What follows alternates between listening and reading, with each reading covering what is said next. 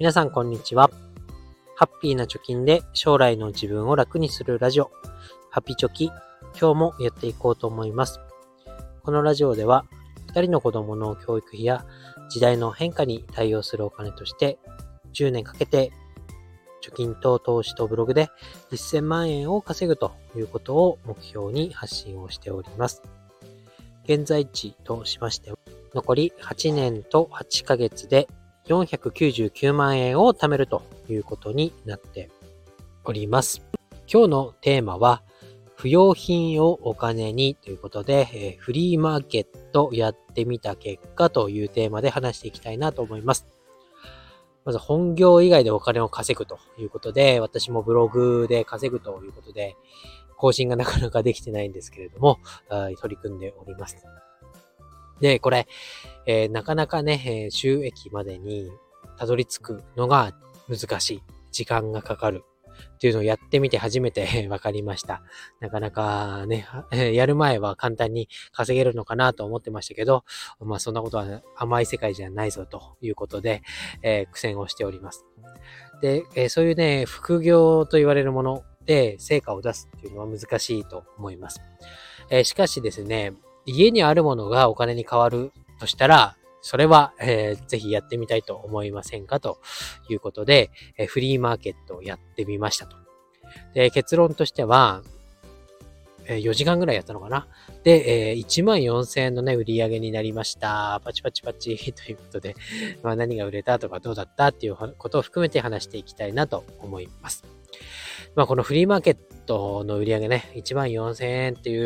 うまあ割と大きな金額稼げたかなと思いますけれども、まあこれは長続きしないというかね、単発で稼げたものであります。えー、しかしながら、家に眠ってるものがお金に変わるっていう経験っていうのは、まあ、やってみてね、えー、なんだろう、自分の経験値としてはとてもいいものだったなと思います。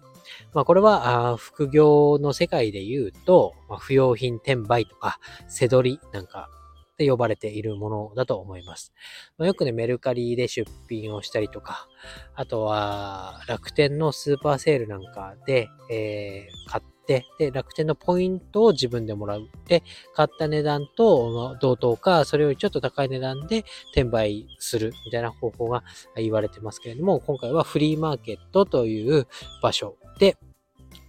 まあ、せどりを行ってみました。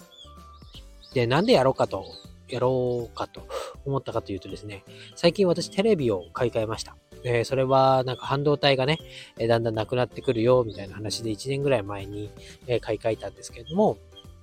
その半導体がなくなるからテレビ自体の値上がりが予想されますと。だったら今市場に並んでるテレビが割安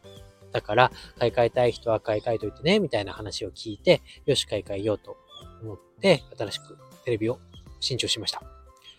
で、えこれまで使っていたテレビが壊れたわけではなかったので、なんか捨てるっていうのも気が重かったというのもありますし、あとは捨てるにしてもね、今、リサイクル税とか言って2000ぐらいお金がかかるということが分かりました。でまだ映るテレビを2000円かけて処分するっていうのはどうなんだろうと思っていて、まあ、いろんな手段を探してました。で、まだ使えるから取っとこうかなとか、あとはジモティっていうね、サイト、アプリかながあると思いますけど、えー、地元の人に譲るなり、低価格で、まあ、送料をかけずに取引をするみたいなものもありましたけど、どうもなんか面倒だなっていうことを思いました。そう感じていた時に、えー、地域のね、広報誌にフリーマーケット開催しますみたいな案内が載ってました。で、それを見た時見たら、出店料がね、1500円でした。で、これもし1500円をね、うん、払って、テレビが売れたら、場所代チャラになるじゃんっていう安易な動機でね、えー、フリーマーケット申し込んでみました。で、えー、実際やってみて、10時から1時ぐらいまでやったのかな。で、1万4000円稼げました。で、これはね、場所代を除いて1万4000円の利益が出たので、1万5000円ぐらい実際売れたことになります。で、じゃあ何が売れたかっていうとですね、一番売れたのはお洋服です。で、これは自分の洋服、え、妻さんの洋服、あとは、じじばばが家で眠らせていた洋服、あとは子供服、サイズアウトして着れなくなったものなどを出しました。で値段は1枚100円から、で、高いものだと1000円ぐらいまで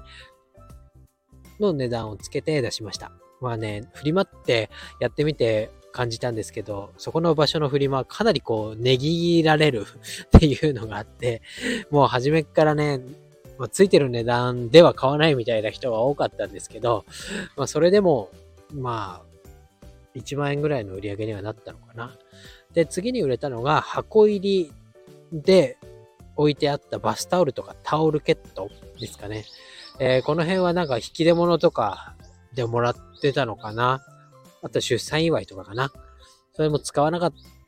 たし、これからも使わなそうな柄だったので、えー、出品しました。これは500円とか800円とかで売れていきましたね。あと一番売りたかったテレビは、1500円で、えー、値段をつけて出品してたんですけど、えー、500円で買いたいという人がいたので、もう500円で売っちゃいました。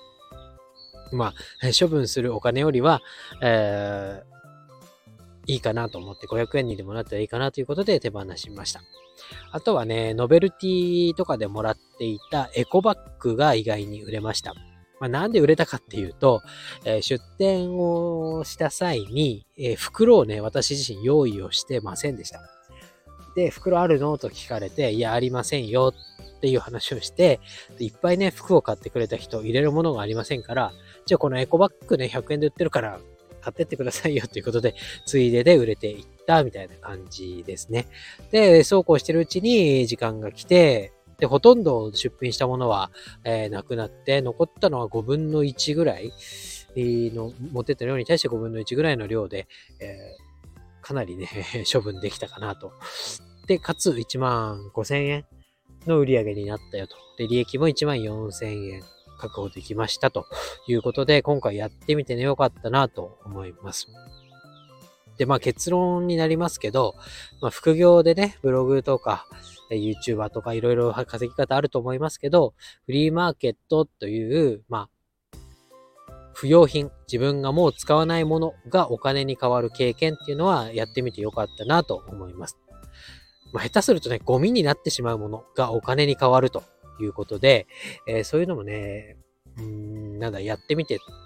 出品してみて、実際買ってくれる人がいるんだなということが分かりましたし、まあ、買ってくれるというのは、まあ、なんだろう。買ってくれるものが、出品するものがあるということは、まあ、物をね、買いすぎているんだなとか、まあ、サイズアウトしてしまう洋服とかはしょうがないですけど、あなんかこう余計に自分の支出を使っているもの、支出を使っている、余計なものに支出をしているっていうのがあるんだなと思ったり、なんかね、物を、なんかの、誕生日とかね、友達の誕生日とか出産祝いとかで物をあげていたりしましたけど、その物をあげるという行為自体も、もらう側にとってはね、使わないものをもらってて、で、家のスペースを不用意に埋めていたみたいなことにつながっていたのかなとかね、いろいろ考えることがありましたけど、まあ、一番言いたいことは、うん、まあ、フリマでもね、やってみて、で、えー、0円だったものに価値がつく。で、そのお金を、まあ、学費に回す、投資に回すことができましたという、いい経験になったよということが、まあ、一番言いたいことでした。まあね、そうそう続かないことだし、単発の事案だと思いますけれども、まあ、皆さんね、お家の中見渡してみて、で、えー、なかなか物が多いなとか、えー、着ない服いっぱい溜まってきちゃったな、タンスにキャパが狭くなってきたなというようなことを感じてる人いましたら、ぜひフリーマーケットも選択肢として考えてみたらいかがでしょうかということで今日は以上になります。バイバイ。